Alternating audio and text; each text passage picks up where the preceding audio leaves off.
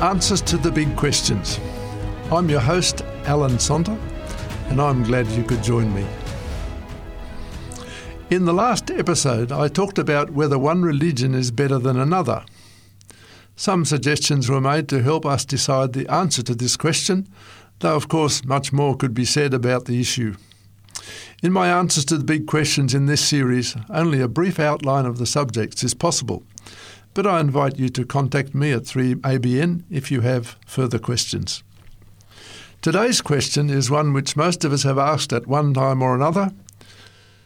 While we've considered some aspect of this question in previous episodes in this series, today we'll attempt to give an answer that deals specifically with the question. There are two parts to the question, so let's start with the first part. Where did we come from? Nobody alive today has first hand experience of the beginnings of the human race. We can only learn from the sources that claim to know the answer. There are two main sources to which people go to look for answers to such questions science and religion. When we ask science where we came from, we really find no answers because science depends on observation and interpretation. As noted above, no scientist alive has ever observed the beginning of the human race. So the best a scientist can do is to observe so called evidence for possible beginnings of human life and other forms of life as well, and interpret this evidence using principles of interpretation developed by observing the world around us. Most scientists believe that there's no God, so they set about looking for evidence they can interpret as indicating that life began without the intervention of God. The most common belief by modern scientists is that man evolved from lower forms of life and that these forms of life evolved from still earlier forms until we go right back to the beginning when life arose spontaneously from non living matter in some kind of primordial soup. Scientists who accept this theory then have to come up with evidence to support their ideas. The theory I have briefly described is called the theory of evolution, and it was championed by Charles Darwin from about the 1840s. He worked out his theory after observing that some birds in the Galapagos Islands had different shaped beaks from others, and he believed that the different beaks had evolved to enable the birds to cope with different environmental factors experienced by the birds over time. Darwin knew nothing of the highly complex cellular structure of living things, or of the information contained in DNA which enables living organisms to replicate themselves. Had he known about such things, he would probably never have launched the theory of evolution. But because he knew nothing of modern biological science, he taught his theory, which at the time was thought to be possibly plausible. Because his ideas provided a way of explaining the origins of life without needing a creator God, many in the scientific world accepted them gladly, and they rapidly spread throughout the scientific community. Once these ideas had taken hold, there were many scientists who would be ready to defend them against anyone who suggested that God was the creator. It appeared that there were only two options either God created life or life evolved without God.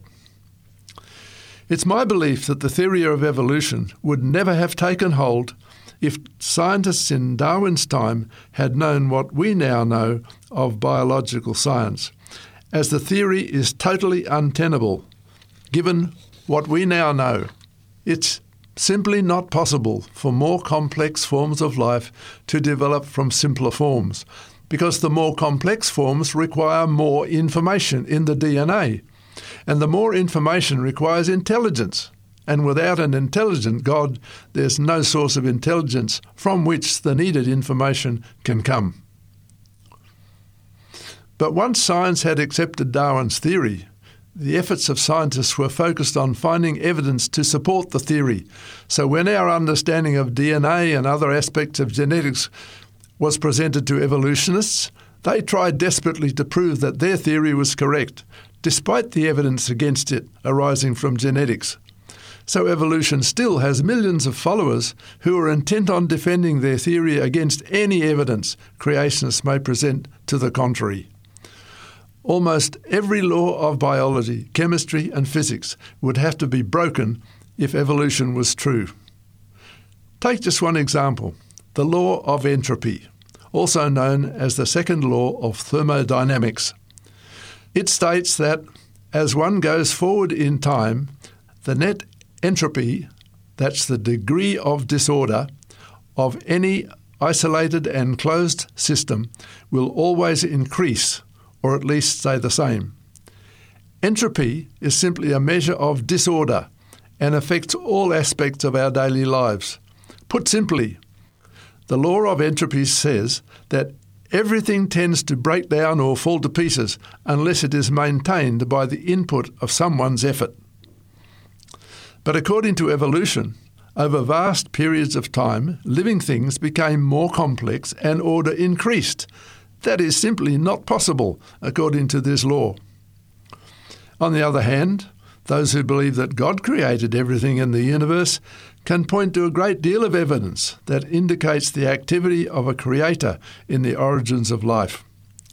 The complex designs of living things, the ability of living organisms to reproduce themselves, and the evidence of fossils and geology for a comparatively recent creation and a catastrophic worldwide flood all lead the open minded observer to conclude that living organisms, including human beings, were designed and created by an intelligent being that we choose to call God we can see that science has no satisfactory answer to the question, where did we come from? So let's look to religion for an answer. After all, religion is the source of our ideas about things we cannot understand by observing the world around us. When we study various religions, we see that each religion has its own answer to this question, ranging from the dreamtime stories of the Australian Aborigines to the tribal stories of people in many cultures and to the beliefs of Hindus, Buddhists, and others. Then there is the teachings of the Bible, which tell us in the first two chapters of the book of Genesis just how humans were created by God. In the first episode of this series, we gave evidence for believing that the Bible is God's message to us. So here we will focus on what the Bible says about where we came from. In Genesis 1, verses 26 to 29, we read the account of the creation of humans, which reads as follows Then God said, Let us make human beings in our image, to be like us. They will reign over the fish in the sea, the birds in the sky, all the wild animals on the earth, and the small animals that scurry along the ground. So God created human beings in his own image. In the image of God, he created them, male and female he created them. Then God blessed them and said, Be fruitful and multiply, fill the earth and govern it. Reign over the fish in the sea, the birds in the sky, and all the animals that scurry along the ground. Then God said, Look, I have given you every seed bearing plant throughout the earth, and all the fruit trees for your food. And I have given every green plant as food for all the wild animals the birds in the sky, and the small animals that scurry along the ground, everything that has life. And that is what happened. This account is straightforward and tells us that God made humans and gave them a plant based diet. It also tells us that God gave the animals a plant based diet. Then in the second chapter of Genesis, in verses 7, 18, 21, and 22, we read how God made man and woman. Then the Lord God formed the man from the dust of the ground. He breathed the breath of life into the man's nostrils, and the man became a living person. Then the Lord God said, It's not good for man to be alone. I will make a helper who is just right for him. So the Lord God caused the man to fall into a deep sleep. While the man slept, the Lord took out one of the man's ribs and closed up the opening. Then the Lord God made a woman from the rib and brought her to the man. These verses continue, telling us that this is why a man leaves his father and mother and is joined to his wife, and the two are united into one, which it tells us in verse 24. It's interesting to learn that God's account of the beginning of human life includes an explanation of how the two sexes began and of the beginning of the marriage relationship, which of course provides for humans to reproduce themselves. The theory of evolution has no plausible explanation for the continuation of the race. So we can answer the question where did we come from? Quite simply, we were created by God when He made life on the earth. I believe this happened about 6,000 years ago based on the chronology of the Bible. Now let's look at the second question Where are we going? In episode 4 of this series, we looked at the question What is death? And on the face of it, it looks quite simple. We will all eventually die, go to sleep, to await the resurrection. If we have accepted the salvation Jesus offers us, we will be brought back to life at the first resurrection when Jesus returns. Or, if we have rejected the salvation Jesus offers, we will sleep till the second resurrection when we will be brought back to life to face the judgment for all our rebellion against God. But what happens then? This is where the difference between those who have accepted Christ and the salvation he offers and those who have chosen to live for themselves becomes very clear. In episode 6 of the series, we told something of the future of these two groups, but we need here to say something about what causes us to be in one group or the other. The difference is a matter of our choice who we choose to worship. Jesus offers us a gift, salvation, and eternal life, if we worship Him. But not all accept this free gift. If we live our lives to bring the greatest joy to the most people, we will choose to allow Jesus to control our lives and all that we do. This means living unselfishly, as Christ lived. As the Bible writer, the Apostle Paul, put it in his letter to the church at Galatia in chapter 2 and verse 20, My old self has been crucified with Christ. It is no longer I who live, but Christ lives in me. So I live in this earthly body by trusting in the Son of God, who loved me and gave himself for me. It's only if we really love Jesus that we will be happy to worship him and have him in control of our lives. It is this idea that Christ lives in the one who accepts his free gift of salvation that makes the life of the Christian so different from that of the person who wants to live for himself or herself. Someone who chooses to live for selfish pleasure or gain will not be happy to have Christ in control of the life. So, such a person will not accept the salvation offered, because although it costs no money, it means giving Christ control of our lives. So, the two ways to live are very different, and the final end of each is also very different. The difference is in who we worship. For the person who is happy to worship Christ and have Him in control of his or her life, the end is the first resurrection at Christ's second coming, and a place in the new earth that Christ will set up on this earth after sin has been completely eliminated. That person will live forever in that wonderful world where everyone worships God and loves Christ and one another. For the person who chooses to worship the rebel, Satan, and live for self, the end is the second resurrection, after the end of the thousand years, the millennium, during which time God and his people are in heaven judging those who have rejected Christ, while Satan and his angels are restricted to this desolate earth with no one to tempt.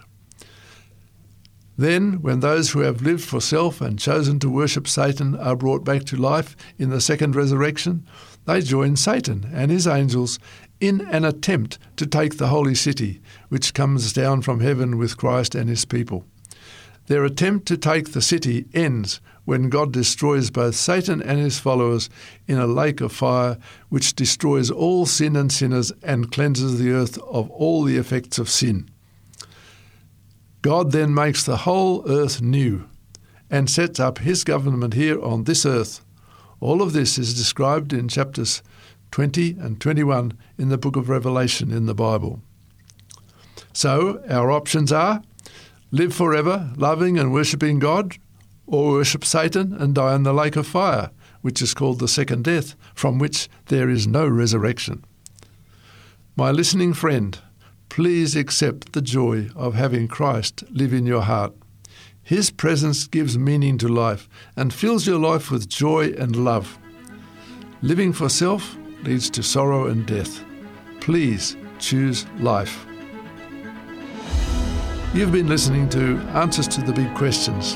I'm Alan Sonter, and I hope you can join me again next time.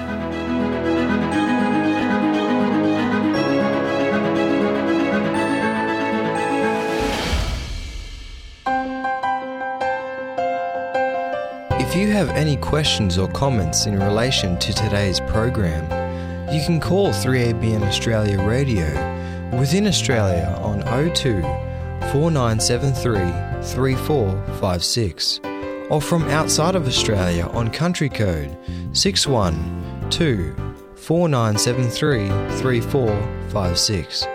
Our email address is radio at 3abnaustralia.org.au. That is radio at the number 3 ABN Australia, all one word, .org.au. Our postal address is 3ABN Australia Inc., PO Box 752, Morisset, New South Wales 2264 Australia. Thank you for your prayers and financial support.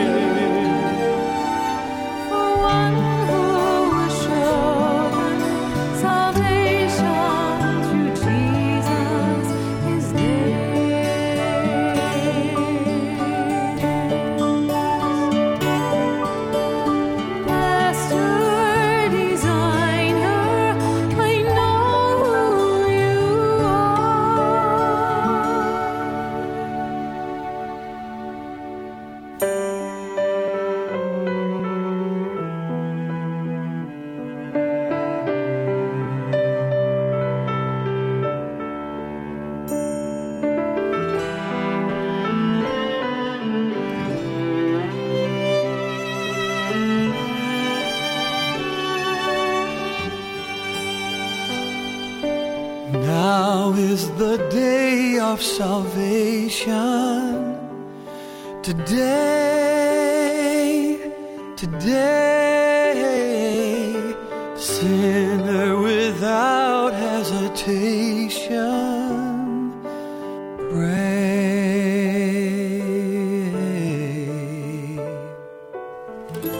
Christ will hear you, Christ is near you, though you've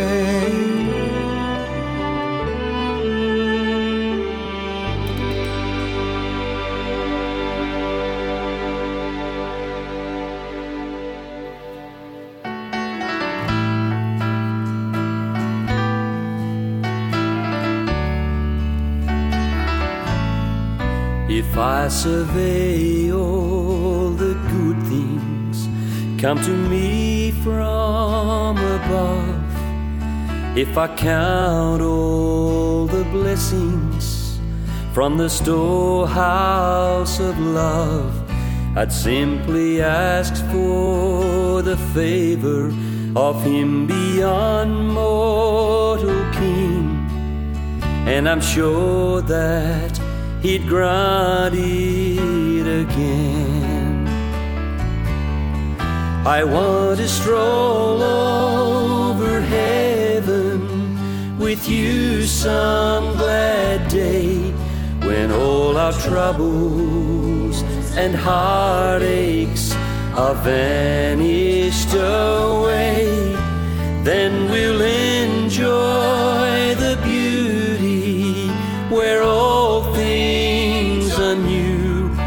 I want to stroll over heaven with you.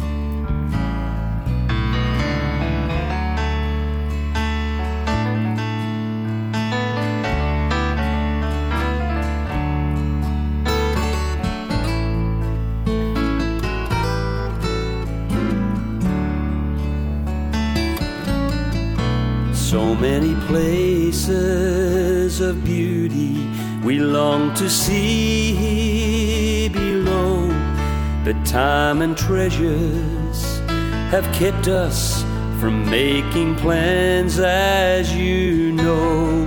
But come the morning of the rapture, together we'll stand anew and I'll stroll over heaven with you.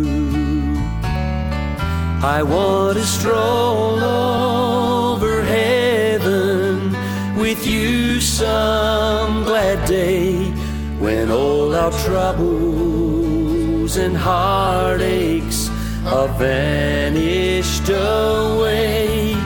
Then we'll enjoy the beauty where all things are new. I want to stroll over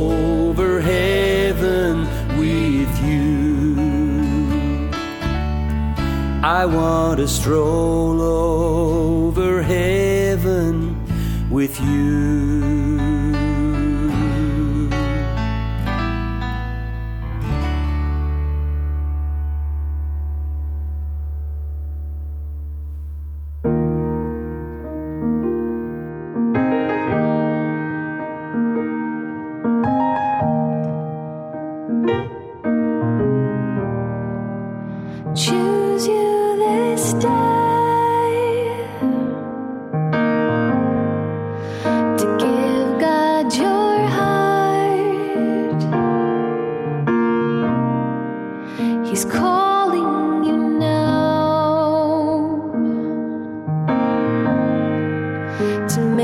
afraid.